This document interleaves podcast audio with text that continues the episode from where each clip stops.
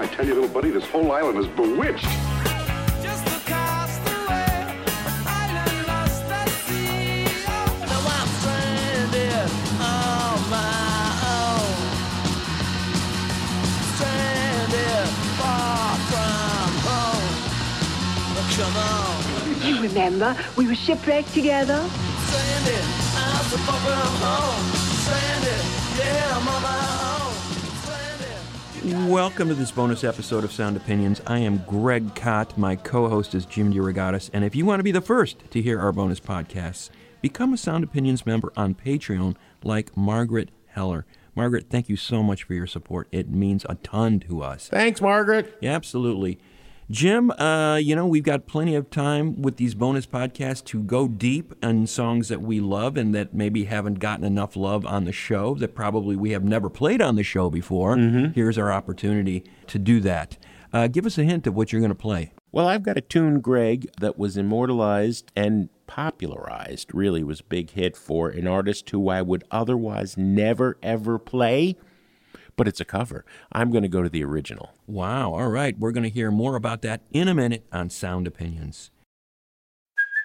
Hey, it's Kaley Cuoco for Priceline. Ready to go to your happy place for a happy price? Well, why didn't you say so? Just download the Priceline app right now and save up to 60% on hotels. So, whether it's Cousin Kevin's Kazoo concert in Kansas City, go Kevin, or Becky's Bachelorette Bash in Bermuda, you never have to miss a trip ever again. So, download the Priceline app today. Your savings are waiting.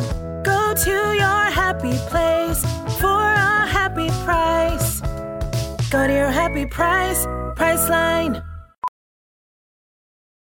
VR training platforms, like the one developed by Fundamental VR and Orbis International, are helping surgeons train over and over before operating on real patients. As you practice each skill, the muscle memory starts to develop. Learn more at meta.com slash metaverse impact. Welcome back to Sound Opinions, Jim. It is your turn to pop a quarter in the Desert Island Jukebox in this bonus podcast. What do you got? Well, Greg, I am so glad that we are living in this golden age of showrunner, show producer, sound choice picks, right? I mean, eh, so many of my DIJs, uh, when they haven't been inspired by the sad passing of an artist of late, have been uh, inspired by hearing a song I didn't expect to hear on a soundtrack and then diving deep into it. So I have been watching The Fall of the House of Usher which I can't actually recommend because it's really cheesy, right? But it is Halloween time as we record. And, uh, you know, the idea of taking Succession with a little bit of the Purdue Pharma story and merging that with Edgar Allan Poe.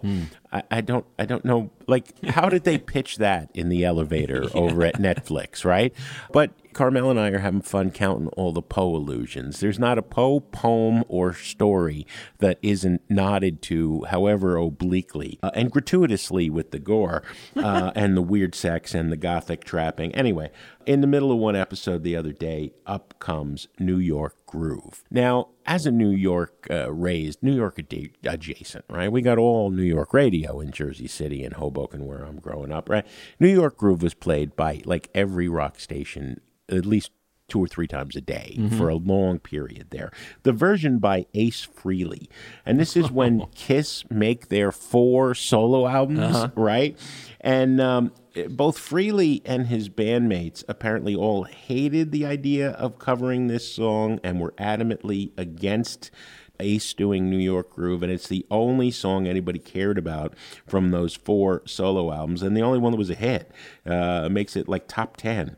But I'm going to play the original. It was a British glam rock band called Hello that first recorded the song in 1975 for their debut album, Keeps Us Off the Streets. Mm-hmm. That early era of glam rock continues to fascinate the two of us, right? Because here were these bands, some hopping on a bandwagon, like think Bay City Rollers, right? And others you know, coming up with one immortal hit, you know, like the Sweet, uh, Ballroom Blitz, right? Uh, as, as well as costumes that were just extraordinary, right? Right. And playing with the bisexual imagery and frippery and froppery and, and but but the hooks, right?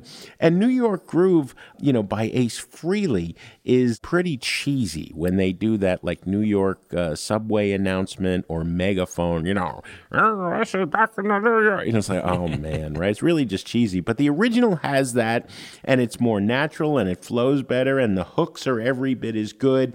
You know, and for a kid, I discovered New York concentrically in circles, right? For 30 cents, you get on the PATH train and you surfaced either at what was then the World Trade Center or in the middle of the village or up at Macy's uh, in Herald Square, you know, and then you'd kind of trepidatiously get off the subway and walk three blocks and then get back on the subway and get back to safety in New Jersey, right? And then the next time you get off and you're like, walk six blocks, right? You know, the dirty streets of Manhattan.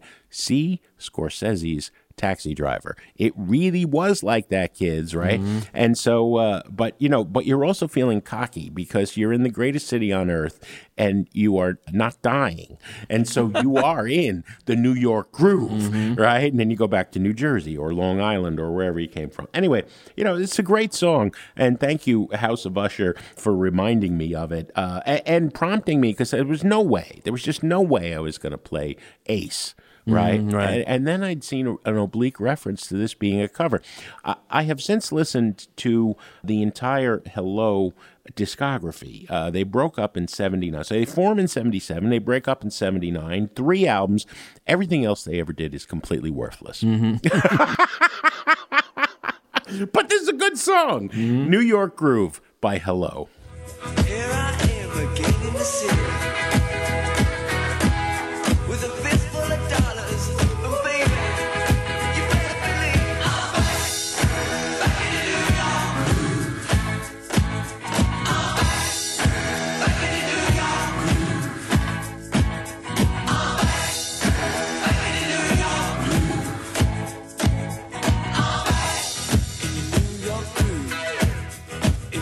In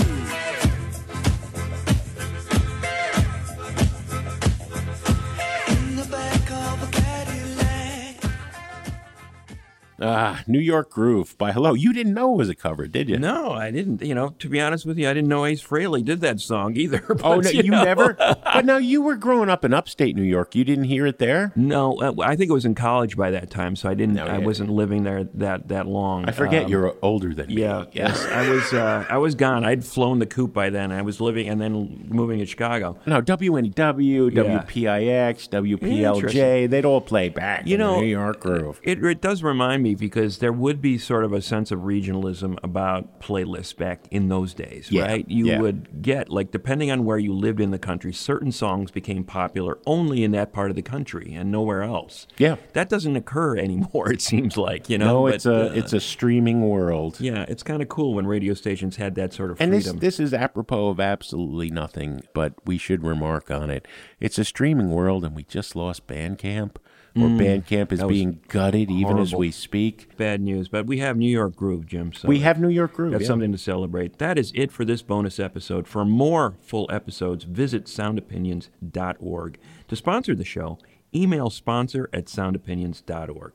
Thanks for listening. Sound Opinions, as always, is produced by Alex Claiborne, Andrew Gill, our associate producer, Sol Delgadillo, and our Columbia College intern, Max Hatlam. Social media is handled by Katie Cott.